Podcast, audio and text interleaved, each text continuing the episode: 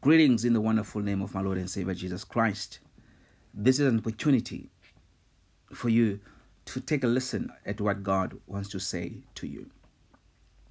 It's the end of the year, it's the end of 2020, and it's a beginning of 2021 according to the Roman calendar. However, having said that, we are not like the people of the world where we get anxious or excited about the new year because we know that we are not governed by what governs the, the world. We are governed by the Spirit of God. For us, a new year happens when God gives us a word for our new season. Let me say that again. Our new year is governed by a word God gives us for a new season in our lives. When the Bible says God is doing a new thing, it's never attached to a new year, but it's always attached to a new season. The Bible says in Ecclesiastes 3 everything is beautiful in its season.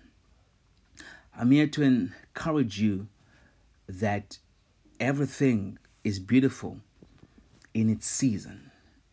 If you can master what God is doing in your life now, you'll not be anxious and excited what, with what excites the world. You are a child of God, and your seasons, your new season, your new year comes from the Father.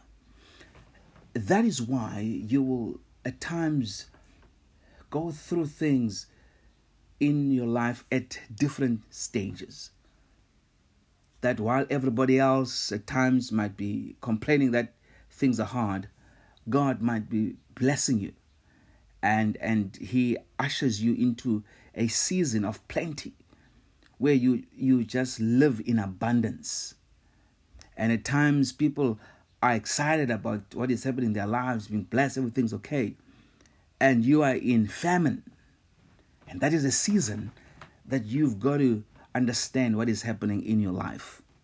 And there's nothing you can do with seasons because seasons are governed by God and are governed by the Word of God.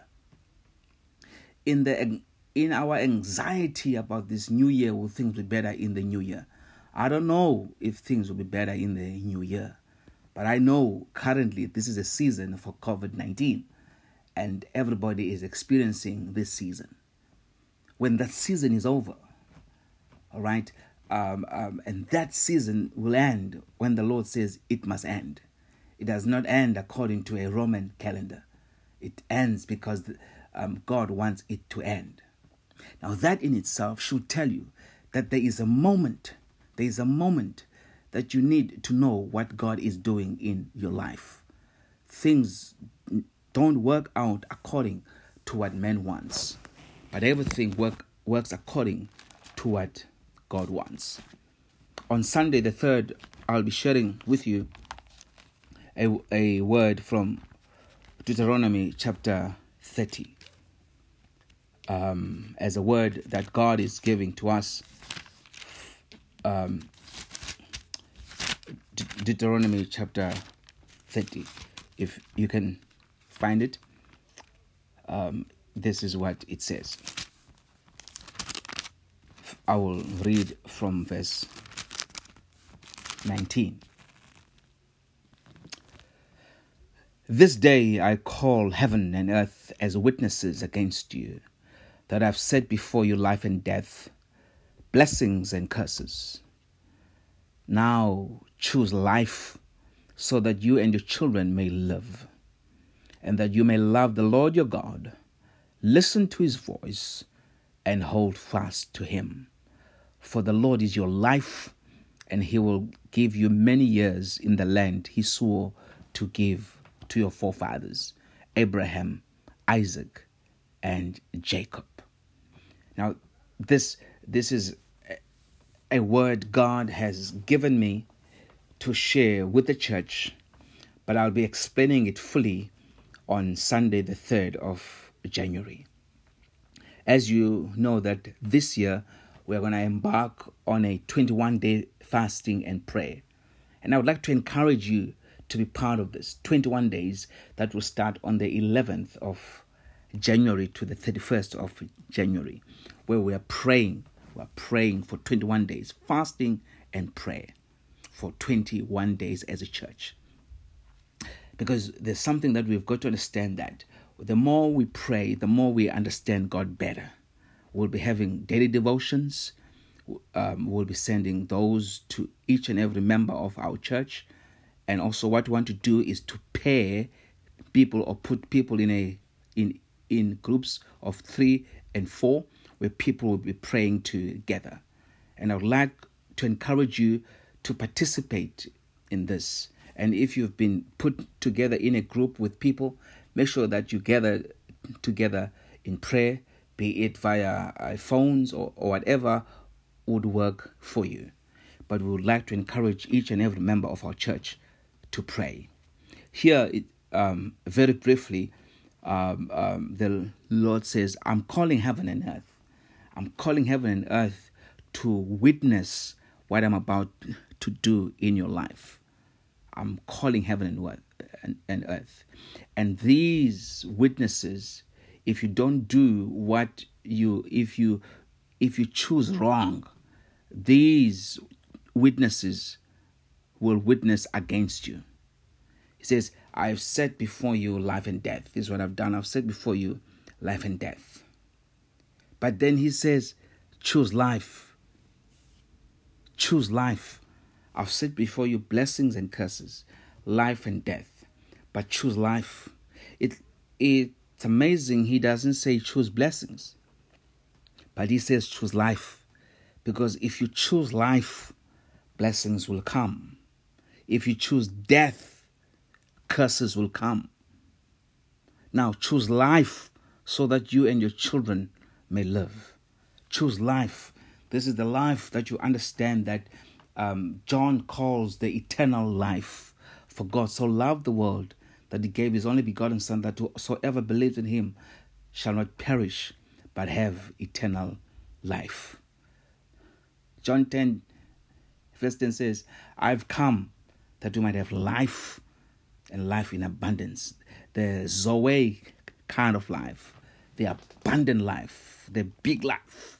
And that is what Christ is giving to us. says, I've placed it before you. This is what I've placed before you. And please choose life so that you and your children may live and that you may love the Lord your God. Listen to his voice and hold fast to him. Hold on to the Lord. Someone asked me, Why is God so far? And I know now why God is so far.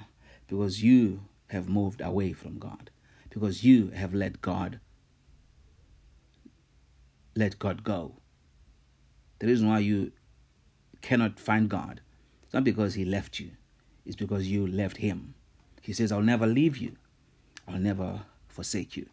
The reason why you are so empty it's not because God has left you, it is because you have removed God from your life. You are no longer ruled by the Lord. I want you to think of the time where you loved the Lord with everything that you had.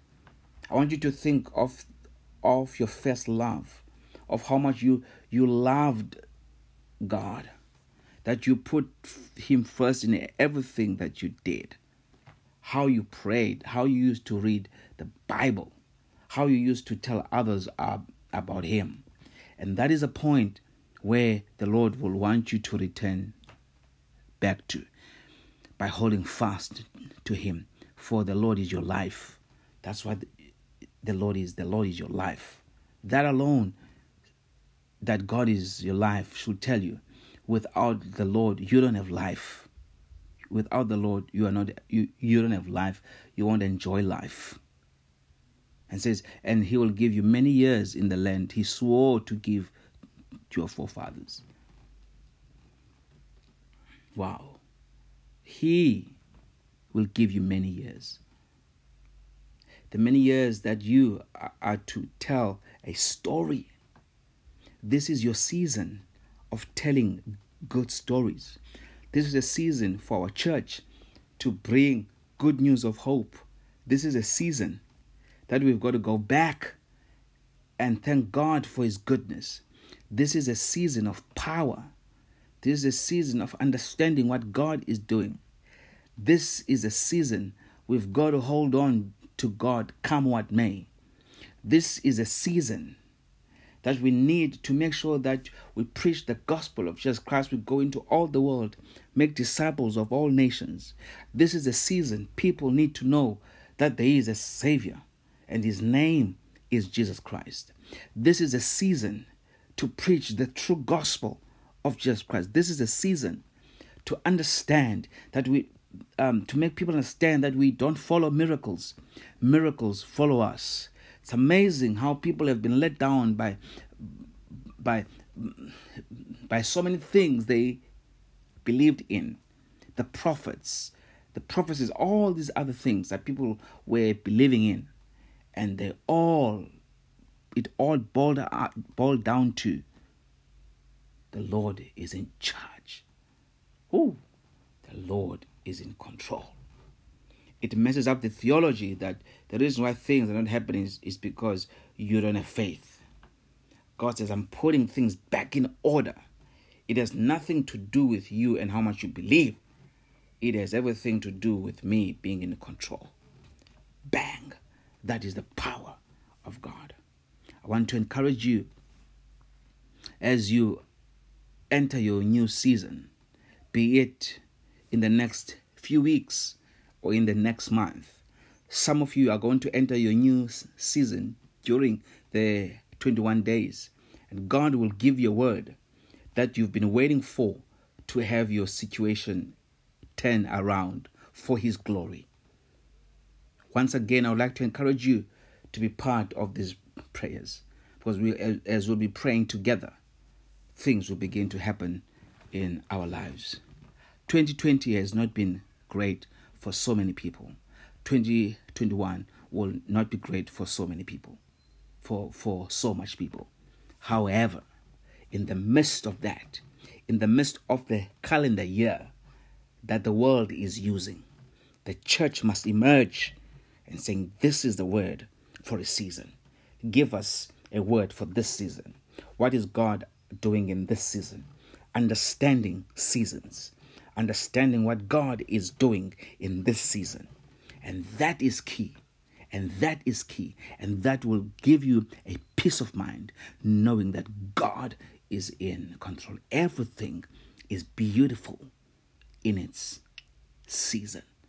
I wish you a happy new year, but above everything else, I wish you a happy new season. That as you discover which season are you at, you begin to enjoy that and give God the glory for what He is doing in the season that you're in.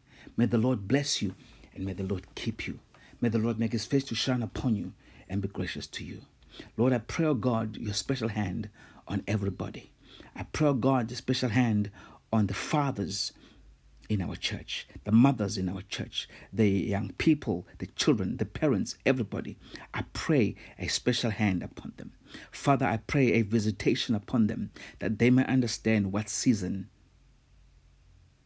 they are in. That every person, every member of our church, and everyone else that is listening out there, that will listen to this clip, may understand the season they are in. And when everybody understands the season they are in, everything will become beautiful. Give us strength. Open up our eyes so that we might see. Remind us that you are different from the world.